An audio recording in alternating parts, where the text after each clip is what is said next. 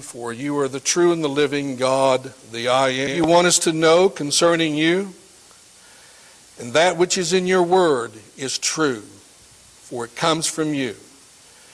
You have ordained the events of human history, and they will fall out according to as you have decreed.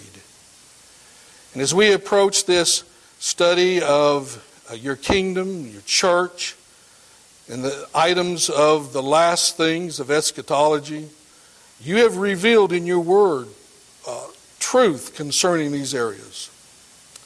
Lord, we know that there is difference of opinion even among sincere Bible believing Christians. Lord, we, our desire is to pursue after truth, that we would understand what your word says and that we would apply it to every area of life. We ask that your Holy Spirit would be with us with great power this week, that you would watch over me in these presentations to present uh, your word. Be with us all and encourage us and inspire us with the word of God. And we'll give you all the praise and the glory in the name of Jesus our Lord. Amen. Well, actually, the first few minutes I want to preach to you some. Uh, before we get into some of the uh, the modular in, in terms of uh, the PowerPoint. And this is a seminary class, and uh, it is a course for you that are studying for the ministry. And I just want to encourage you in the next several minutes of the task that is before you. And, and those of us that are teaching elders, uh, as a reminder of what God expects of us. And I hope that uh, we will be fired up in terms of what is the mission before us and the determination to see it through. The reality is this to the preachers, those heralds of the gospel, to those heralds, the scripture reveals, has been given that glorious message of the gospel. And that that is the message that we are commissioned to take forth into the world. And that in taking forth that message, the world will be changed by the power of the Holy Spirit as that message is faithfully proclaimed. Those of you that are already in the ministry, uh, you are leaders. Those of us that are elders, we are, whether it's a teaching elder, or ruling elder, we're the leaders of the church. We are to help God's people learn how, as an individual, they fit into the overall kingdom of God. How each family, how the family can participate and be of an invaluable service to the ongoing work of the kingdom of God. We each need to learn how we can fit into God's great eternal plan. Some of you may be aware that one of the, uh, of the distinctives of the RPCUS is that we are what we're going to talk about some during the seminar postmillennialists and meaning that we have a victory orientation. I'll describe that in a moment. But in one sense, we do not practice eschatological liberty in our denomination. We expect our officers to hold uh, to the distinctives of postmillennialism, biblical postmillennialism, and that we believe that to be the case because we believe that we are bound to the Westminster Standards, and that is what the Westminster Standards teach. And that's why we have it as a distinctive. So we, we don't make any apologies for that whatsoever. We are seeking to be faithful to the Scriptures. Now, what are the main features of biblical postmillennialism? Well, we're going to see as we develop this throughout the week the idea that Jesus Christ is not waiting to reign way off into the future. The Lord Jesus Christ is reigning right now. And that he has all power and authority in heaven and earth right now. And he, as the scriptures says, that he must reign until he has put all his enemies under his feet. His kingdom has already come And this kingdom will be victorious in space and time on planet Earth. And this gospel that we proclaim will win over the nations in time. And we see others saying, well, I just don't see that now. But I don't base my theology, or shouldn't base my theology, on what I see. If we were to do that, we would never make any goals or make any accomplishments. What matters is what does the Word of God promise? That's what matters. You trust in a promise. When Israel was ready to go into the land of Canaan, God had already told Moses, I have given you the land. Now they sent out spies as a reconnaissance to, to see how best they would take the land. Of course, those uh, 10 spies, 12 were sent in, 10 came back with a bad report, but two of them said, by all means, let's go in and take it. Joshua and Caleb. But the ten spies, they gave a bad report and it affected all of Israel. It says they wept all night in their tents and they didn't go in. Consequently, God says, I will cause you to wander in the wilderness a year for every day that you are in there. It was Joshua and Caleb who said, God has promised. Now the ten spies said, we saw giants in those lands. We saw the sons of Anak. Uh, they're not nomadic tribes as we have encountered before. They live in fortified cities.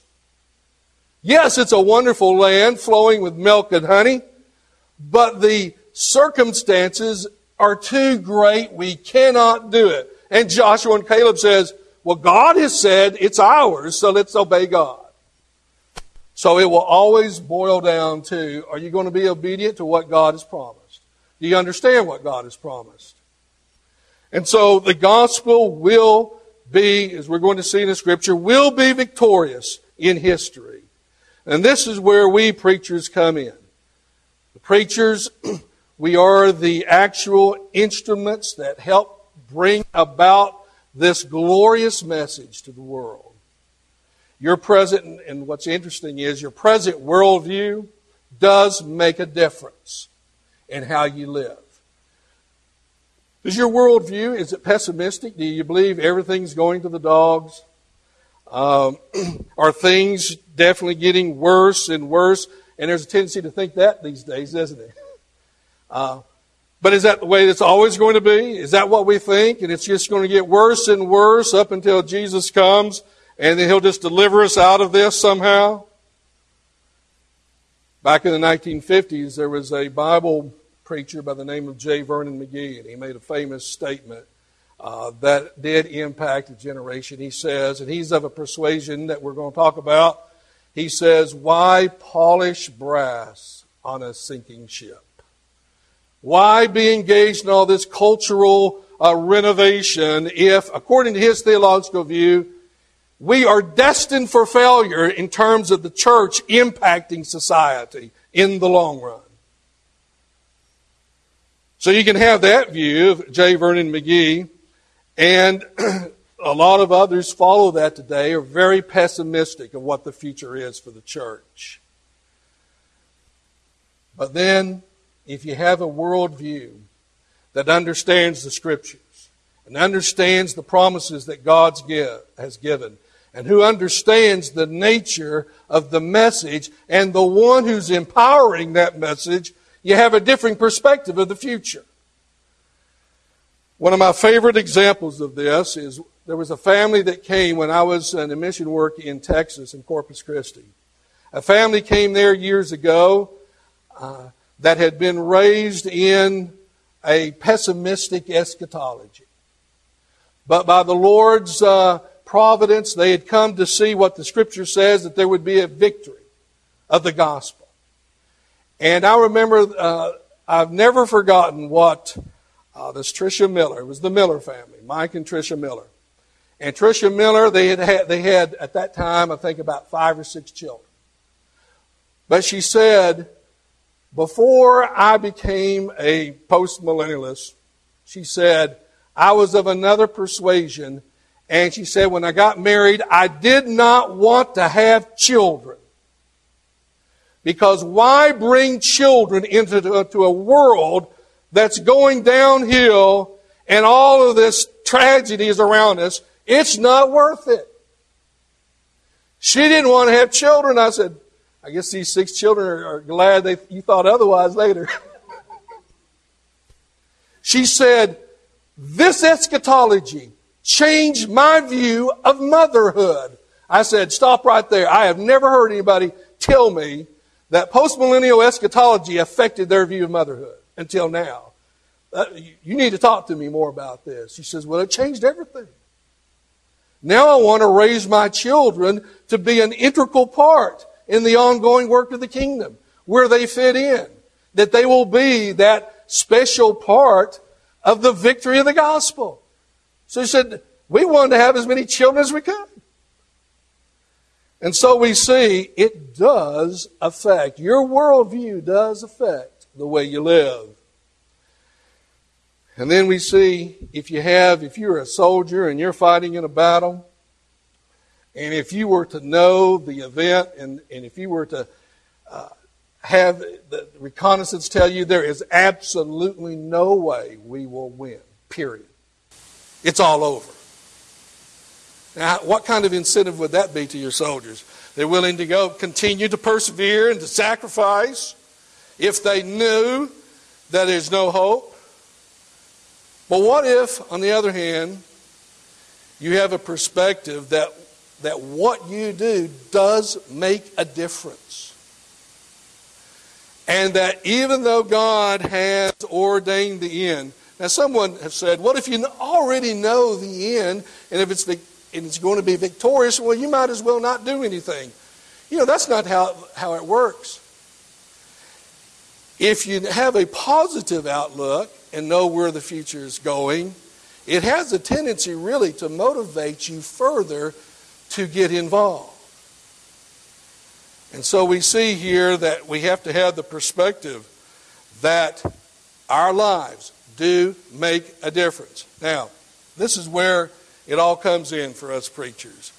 Uh, there's several passages that I want us to take a look at. We'll deal with these passages more in depth throughout the week. But turn to Daniel chapter 7, verse 13 and 14. Daniel 7, verses 13 and 14.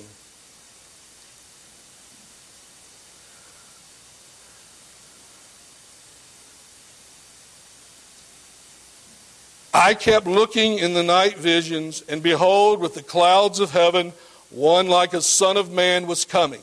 And he came up to the Ancient of Days, and was presented before him. And to him was given dominion, glory, and a kingdom that all the peoples, nations, and men of every language might serve him. His dominion is an everlasting dominion, which will not pass away. And his kingdom is one which will not be destroyed. It's going to give you a heads up that this is a prophecy, not of the second coming at the end of the world, as some tell us. This is a prophecy of the first advent of Christ this is a specific prophecy of his ascension and his enthronement at the right hand of the Father, as other passages tell us. The, the Son of Man is a term referencing Jesus. And he is given, will be given a dominion, a kingdom, and it will not be destroyed. Now that's important for us to understand. Also, I want you to turn over to Psalm 110, which happens to be one of the most quoted Psalms in the New Testament. That shows you the importance of this Psalm. Psalm 110. The Lord says to my Lord, Sit at my right hand until I make thine enemies a footstool for thy feet. The Lord will stretch forth thy strong scepter from Zion, saying, Rule in the midst of thine enemies. Thy people will volunteer freely in the day of thy power. In holy array from the womb of the dawn, thy youth are to thee as the dew. The Lord has sworn and will not change his mind. Thou art a priest forever, according to the order of Melchizedek. The Lord is at thy right hand. He will shatter kings in the day of his wrath. He will judge among the nations. He will fill them with corpses. He will shatter the chief men over a broad country. He will drink from the brook by the wayside. Therefore, he will lift us up his head. Here is the promise of God the Father speaking to God the Son that the Son will be victorious. His kingdom will be victorious. All your enemies are going to be subdued under your feet. God the Father says to God the Son.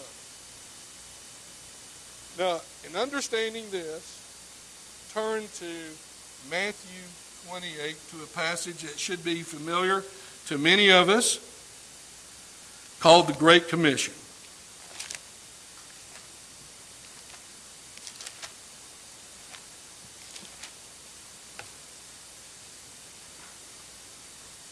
And let's take a look at Matthew 28, beginning at verse 18.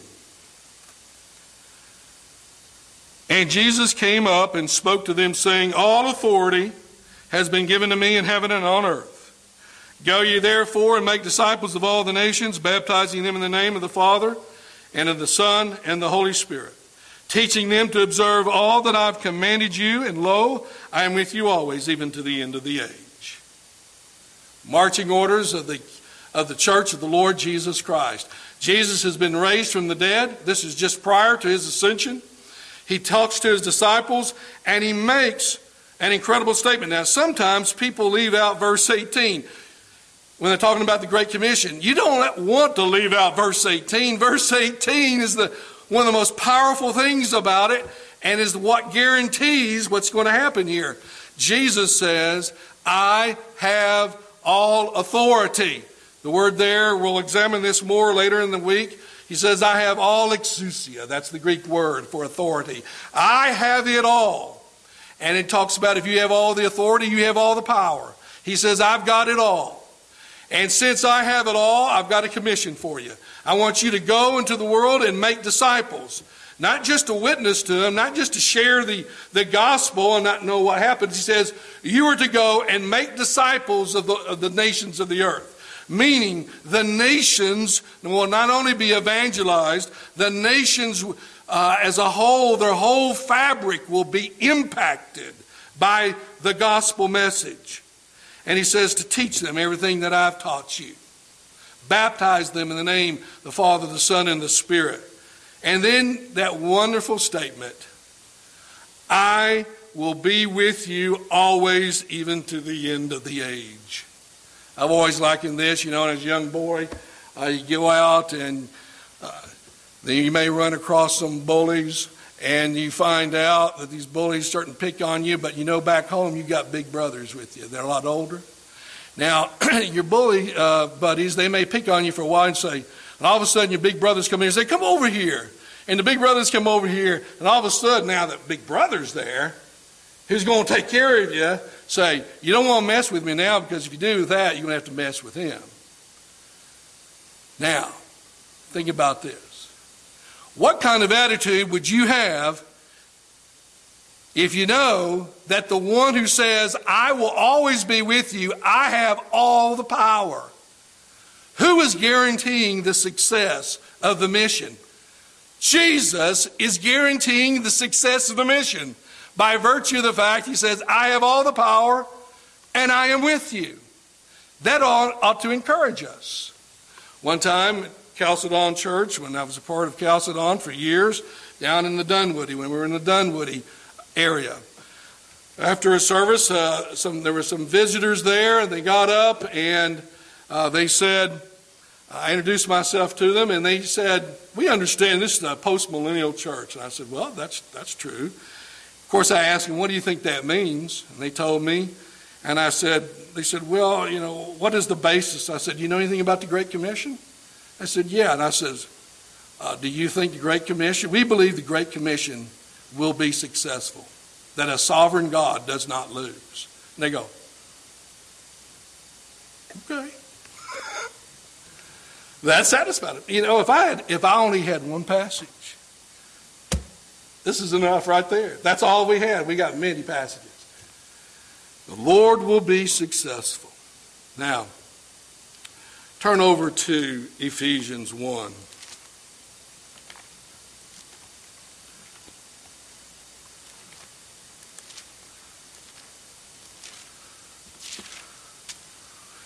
Look at verses 18 through 23.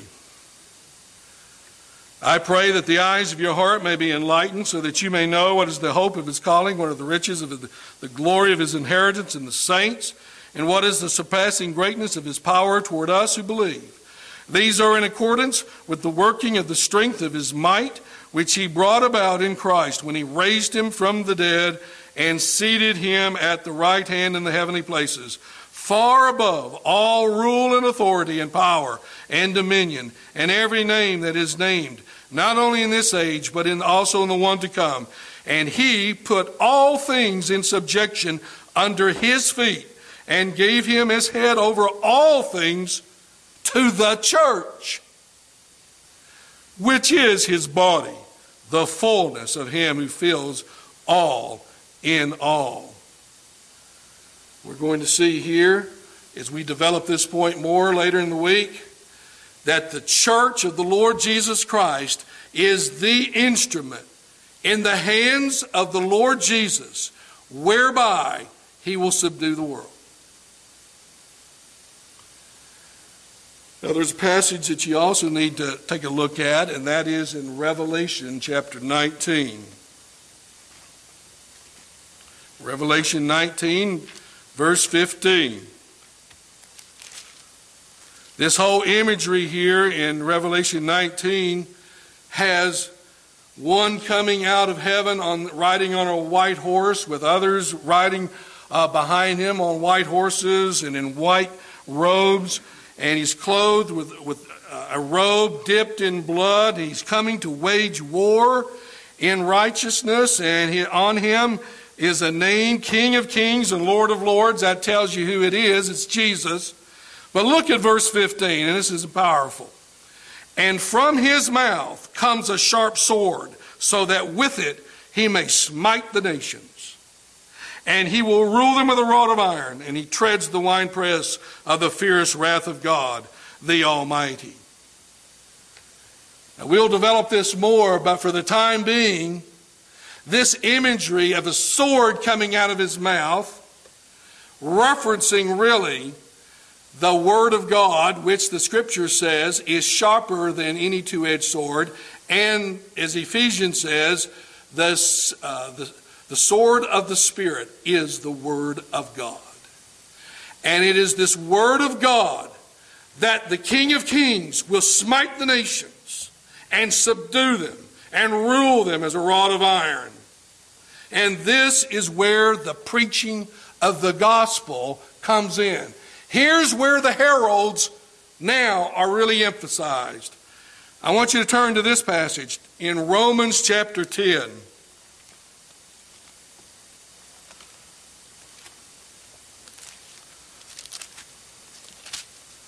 Look at verses 13 through 17.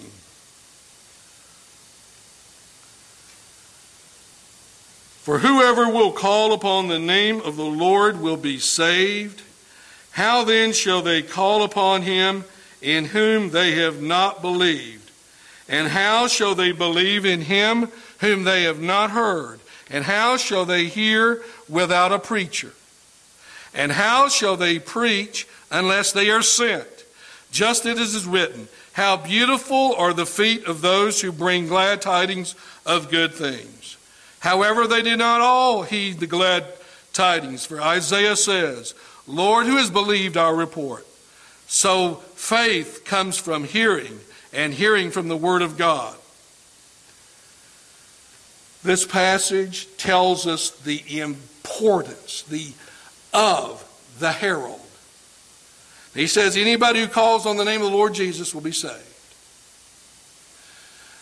And he goes on to say, Now how shall they call upon him if they have never, in whom they have never believed? And then it says, How shall they believe in him whom they have not heard? And how shall they hear without a preacher? Now, one of the most powerful things about this passage is this. When he says, How shall they believe in him? Who's him? Jesus. How are you going to believe in Jesus whom they have not heard? The only way you can become a Christian is if you hear the voice of the Son of God. And we're going to develop that. Jesus says, "You got all those who hear my voice, they follow me. They're my sheep." To be a Christian, you have to hear Jesus preach to you. But what's incredible is you hear Jesus preach to you through a preacher, a man, a mortal, fallible man called by God to be his ambassador, his herald. It is the herald who brings the good news. When the herald speaks the truth of the Word of God, you have heard Jesus speak. That's why it says in verse 15, How beautiful are the feet of those who bring glad tidings of good things. He's talking about the feet of the preacher, the herald. Now, he's not talking about his physical foot. What does it mean? Wherever his feet take him, the gospel goes with him. And wherever he goes with the message, it is good news. I remember when I was in college and I was involved in the campus ministry. At the time, I was in the pre med program. I believe that God wanted me to be a medical doctor, and it was my senior year that the Lord impressed me that that's not where I want you, John. Never regretted it ever since to be a preacher. but I thought about being a medical missionary. And I remember I went to a conference in Birmingham, Alabama, and one of the, the pre, uh, people they brought in to talk to us was a guy by the name of Dr. Salto. He was a medical missionary. He was like 80 some years of age at that time. And he came in and he talked about some of his experiences, and he was a medical missionary to China. And he said on one occasion, I rode on a donkey back 1,000 miles to take the gospel to a village. He says, when I got there, they heard I was coming, and when he showed up, they all ran to him and said, Tell us about this Jesus. He rode a thousand miles on the back of a donkey to get there. Part of my heritage is that I am in the possessor of a diary of my great great grandfather on my mother's side. His name was William Audiss. My mother was an Audiss who became an Otis. it was A U D I S S. My aunt, her, her sister, was given a diary that was found in the old farmhouse up in Wisconsin. Her brother said, I think because God had worked in here, you ought to have this diary. And then her children printed this diary and gave it to her. This was a diary of William Audiss, who was uh, in England, and he was converted. This diary, all this diary is, is a journal of his preaching. That's all that's in this diary. The first entry is 1839, the last entry was 1899. Uh, in the 1870s, he will move his, himself and his ch- 10 children to America because of tough times and will settle in Wisconsin. My parents were from Wisconsin. So I saw this diary. My aunt says, You ought to read this diary. She says, John, I think we might be Christians because of this diary of our great ancestor. And I read that and I was just blown away. And here was a man, he was a primitive Methodist. And the primitive Methodists, uh, uh, a peculiar bunch in England, uh, very evangelical. And this was a journal, a journal of his preaching from one village, city to another for a period of 30 years in England. And during that time, uh, as I would read what happened in that, I just, just shake my head. I said, cannot believe this. I didn't know this was this person existed. And then I said one day, I want to retrace those steps. I went on the internet about six years ago and I said, I wonder if these places still exist. I found every one of the villages and the cities that he went and preached in. Every one of them. I saw his preaching circuit. I said, Someday, God, will you get me to England? I really didn't ever think I'd get there. But a year ago, God opened the doors to go to London to debate a Freemason uh, in London, England. And since uh, that, that door was open, I got to go. I said, I will not get that close and not retrace those steps. And so I rented a car and, and I, got, well, I went, the train got up there and I went, I had the diary. I had the diary in my hand. I had all the cities. And I went from one city to another, retracing the beautiful steps of my great great grandfather. Now, he wasn't theologically trained, formally trained, but one thing is true if you read his journal. He had a passion for souls, he loved Jesus, uh, and it was clear. And he just wanted to bring people to faith. And I would go to these towns, and as I would stop in that town, I'd pull out the journal and I would read what happened. And one of them was a place where he went, and he says, I went to this place to preach, and most of it was open air preaching. He'd just go out into a field, start preaching, some would sing, and a crowd would gather. And then he would, they would go and have a feast, and then he would talk to people. And on this one occasion, he went there, and there was a man, he said, there was a, a, a man uh, of the, uh, the vile sort hired a thug to run me out of town. And he said, when this thug arrived, he heard the preaching, and he didn't run my great great granddad out of town because he was converted when he got there. and so, and I never realized that this little chapel, I got on there and I Googled, uh, Google Earth, Little Hale, H A L E, was a little 300 person hamlet. In 1839, still 300 people there today. The infrastructure has never changed. The road system is the same. And I knew where, the, and it had a little X in an 1840 diary of where he lived. And I said, well, maybe the chapel's here. And I said, surely that place wouldn't exist. I said, well, maybe the Historical Society will know that, something. So I wrote the, I, I looked up the Historical Society, and guess where they were meeting in November of, uh, of last year for historical meeting in Little Hale Methodist Chapel. And I, I emailed the guy there and I said, I'm so and so, you don't know me, but I'm the great great grandson of William Audiss, and I'm coming to retrace his steps about Little Hale Chapel. Do you know anything about it? He says, Well, I'm a member of that church. Nine members. But you know what? I documented on film. One of the older ladies said, You want to know where the preacher lived? He lived right down here. I said, You mean right down here? He said, Yeah. And there's this little shop where he built wagons. All that's in there. I said, Right down here. So I got there. He says, Well, you know, you can preach. So what I did, I asked them, I said, Can I preach in my great great granddaddy's chapel? I said, I'm a Presbyterian. I know you're a Methodist. I said, But let me tell you something. He and I think alike. so would you let me preach here? He said, Well, let's check. And they said, We'd love to have you. So, on the actually, I preached a sermon in the chapel of my great great grandfather on the anniversary of 167 years to the day when he preached in that chapel. And I walked in there, and all of a sudden, the sense of history. And you know how the scripture says, and if you read his diary, it talks about he prayed for his children that they would know Christ. And they came to know Christ. And, he, and you could see what was on his heart. And as I preach in that chapel,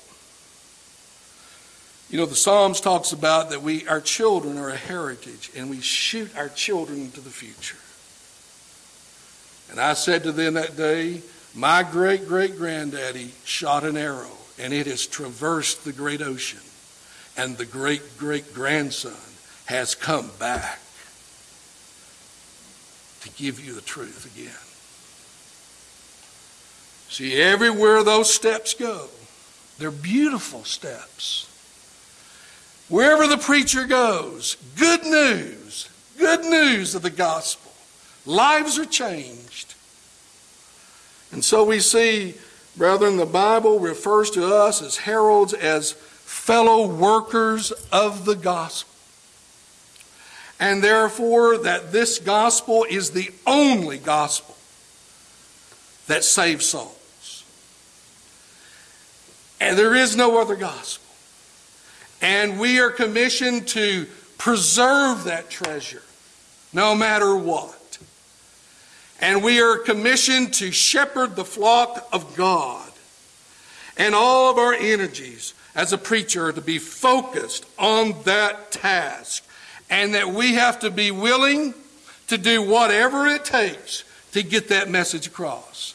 And pay whatever price is necessary in the proclamation of that prize. We know that the history of Paul, Peter, James, others who were martyred for the faith. We know about the Covenanters and the preachers and those great stories that we can read that are, in, that are carried forth with us today in some books of those who, on being executed, would preach. I love the one where the preacher, they said, You have any last words? You don't ever say that to a preacher.